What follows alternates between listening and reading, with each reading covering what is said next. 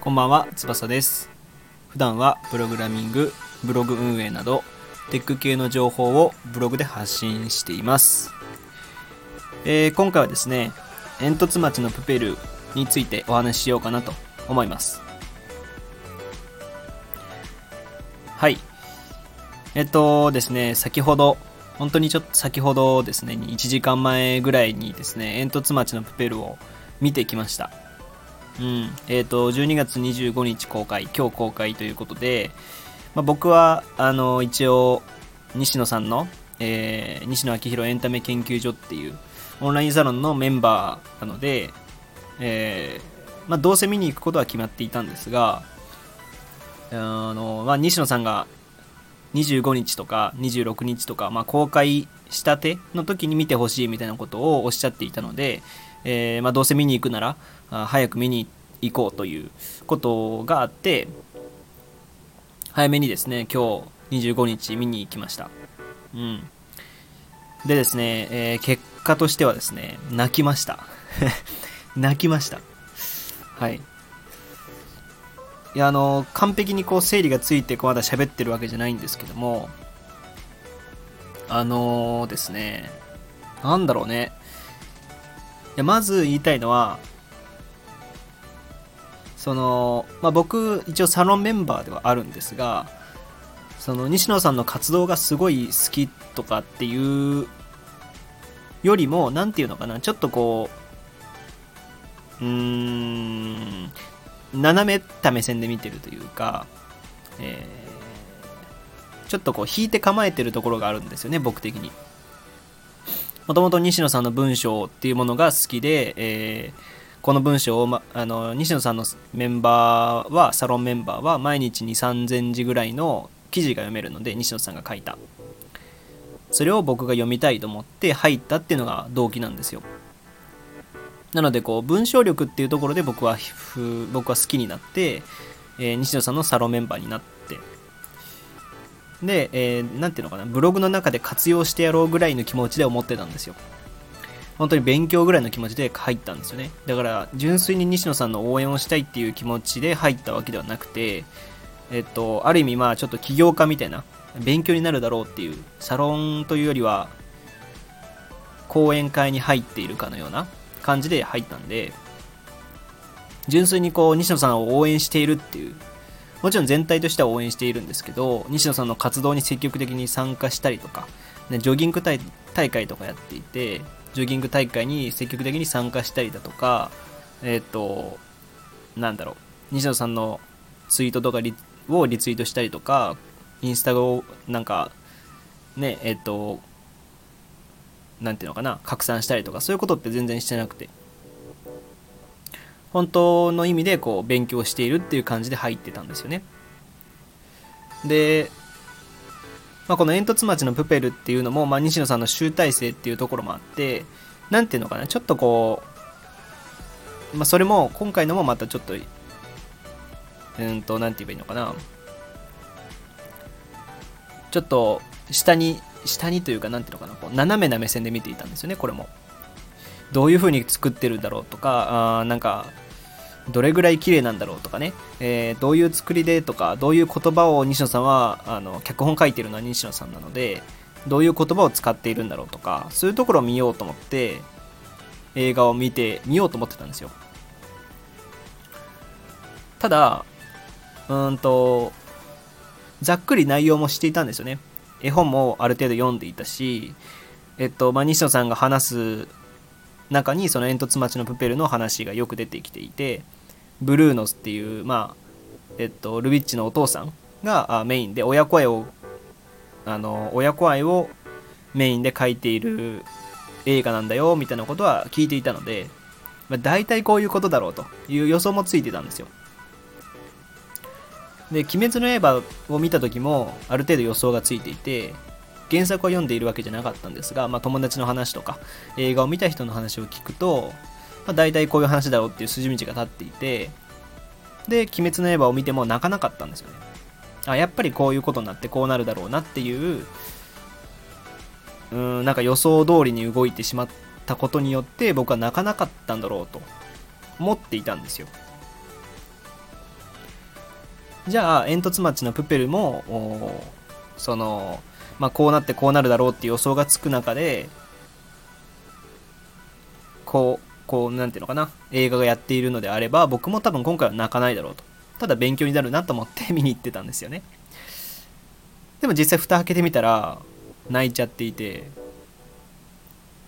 あの最これはちょっとツイートしたんですけど最近僕映画とか映画で泣くこともなくなってしまっていて、えー、もちろんテレビ番組だとか漫画だとか小説だとかそういったそのエンターテインメントで泣くとかっていうこともないしあとその誰かの話を聞いて泣くとかあの直接ね人の話を聞いて泣くとかそういうこともなくてここ本当に大学入ってからぐらい3年間4年間ぐらいは泣くことがなかったんですよね。うん。悔し涙も流した記憶もないしだからこう自分の中の感情っていうのを疑ってたんですよ。これ大丈夫かなと。まだ23歳でまあ人こう一般的に見たら若い人なのにこんなにもこう泣かな泣いたりとか怒ったりとかっていうのがなくて、ね、自分の感情死んでんじゃないのかなとか思ってたんですよね。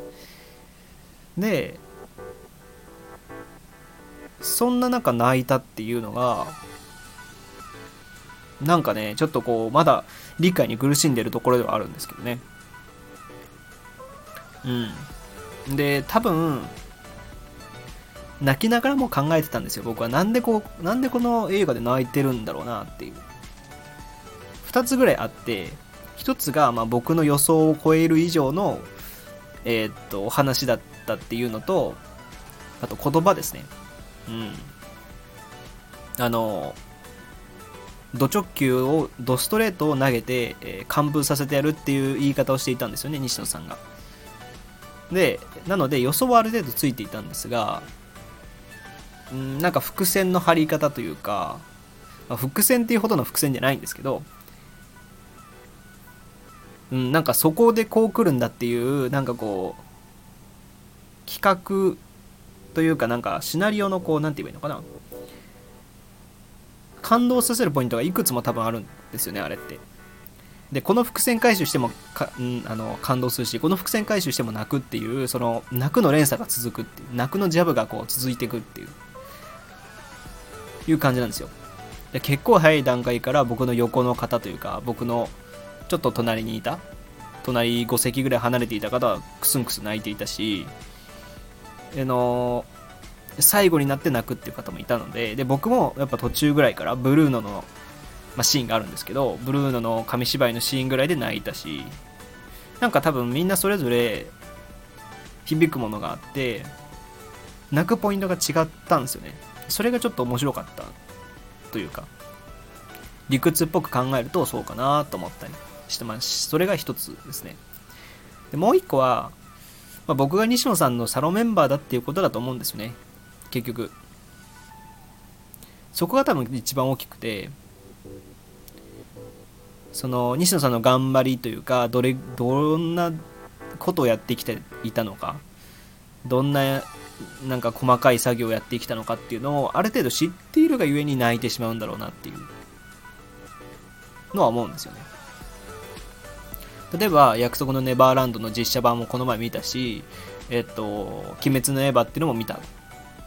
けど僕がむちゃくちゃもともと好きなファンむちゃくちゃ好きな作品とかっていうわけではないんですよね。えっとご飯の合間に見てご飯のご飯食べてる時の合間に Amazon プライムとかで見た約束のネバーランドとか鬼滅の刃もこうみんなが見てるから見ようぐらいの気持ちで見ていたものが映画化になった。でみんなが見てるから見るっていう。それぐらいのこう位置づけだったので自分の中でこうこの作品ってどういう背景で作られていてどういうものをどういう難しさがあったのかとかその作者の人がどういうその何て言うのかな心情でこの「鬼滅の刃」を描いてるのかなとかそういうことって全く知らなく見てるのでそこではもう僕は泣けなくなってしまっているんだけれどもファンとしてならまだまだ泣けると感動できるんだなと思ったんですよね。だからサロメンバーさんのそのサロメンバーさんが泣いていたりとかするんだと思うんですよね。まあ僕も含めてですけど。西野さんの活動っていうのを知ってるから泣けるっていう、まあ、そういう僕は思いでしたね。なんかそういうことで僕は泣けるんだっていうのを改めて認識したんで、まあ、僕のなんかこう平たく好きなものを集めるんじゃなくてすごい好きな人を見つけてその人のファンになって、えー、がっつり沼にはまるのもいいのかなと思いましたね。なんか僕の中でそのがっつり沼に入るっていうことが怖かったんですよね。うん。あの、まあ、西野さんもよくあの僕のサロンメンバーさんのことをサロンメンバーっていうかオンラインサロンのことを宗教だとか批判してくる人がいるみたいな話をしていてそれは間違ってるよねっていう話を西野さんよくしているんですよね。宗教でも何でもなくてっていう。僕は宗教とはもちろん思っていないんですが明らかに熱量が違うっていうふうに思ってたんで宗教とまではいかないけどファンにもならないっていうのが僕の中でなんかこうストッパーだったんでそこをこうやっぱ沼に入っちゃった方が感動できるんだったら自分にはそれはそれでいいのかなって自分的にはね感動できるっていうものがあるだけマシだなと思ったんでちょっともっと何ていうのかなちょっとこう何ていうのかな好きなものをちゃんともっと好きになろうっていう僕が今やってることで言うとプログラミングとかブログとか、まあ、そういうことだけじゃなくて、えー、なんかファンとしてもっとこう好きなタレントさんとか好きな女優さんとか、えー、好きな作品とか好きな曲とかそういうものに没頭しようかなとか思ったりしましたね。うん。まあ、ちょっと煙突町のブベルの映画の話とはちょっとそれてはいるんですけどね。煙突町のブッペル自体の話は本当に親子愛で、そこら辺が僕は泣けてきましたね。親子愛の、うん、なんていうのかな。言葉が違うんですよね。いわゆる普通の映画と違って、言葉がやっぱり西野さんの説得力のある言葉というか、分かりやす優しいんだけども、どっか奥深い言葉がたくさんある。あのよく下とか上とかっていう言葉をよくこう煙突町のプペルの中では出てくるんですけどその煙突掃除をするのがルビッチの仕事なんですよね。でそれをこう怖がっているルビッチに対してブルーノだったりえっ、ー、とゴミ人間がその下をむ下ばっかり見てるから揺れる揺れて怖い。上を向けって言うんですよね。その言葉が何回も出てくるうちに僕は結構これがこう響いてきててやっぱり僕の活動っていうか僕のブログとかプログラミングとかもなんか下を向いて喋ってるというかなんかまあああいう人たちもいるから僕はまだ頑張っている方だなとかそういうことをするから自分がこう揺れてしまう。自分が何がしたかったのかとか自分が目指すべき目標を見失っちゃうんですよね。下の人たちに向けて喋っちゃったり下の人たちに向けて目をそっちに向けてたりするから。で自分が本当にやりたかった最初の目標とかそういうものが薄れていってしまうんだなって思って。西野さんの活動とか見てるとそうじゃない。もっと上を自分は目指したいんだっていう。僕もやっぱ上を向いてもっとこう何ていうのかな単純に作業量が少ないなって僕の中で思って振り返ったんで帰り道にね。なんでちょっとこうブログとかプログラミングで本当にもっと頑張んなきゃいけないなっていう勇気づけられた作品だとも思いましたね。うん、まあ、むちゃくちゃ喋りましたね。ちょっとね、えー、ぜひですね、煙突町のプペル見てみてください。あの、ぜひ僕がサロンメンバーだから泣けたのか、あの、皆さんが普通の一般の方々が見た時にそれでも泣けるのかっていうのもちょっと僕的には知りたくて。なのでぜひですね、えー、煙突町のプペルを見た方はあ僕にレターでも、えー、Twitter の DM でもいいのでいただけると嬉しいです。はい。えー、というわけで今回は煙突町のプペルについてお話ししてきました。他にもですね、バッチャンネルというブログや Twitter でも発信しているので、そちらもご覧ください。えー、それではまた次回お会いしましょう。翼でした。じゃあね。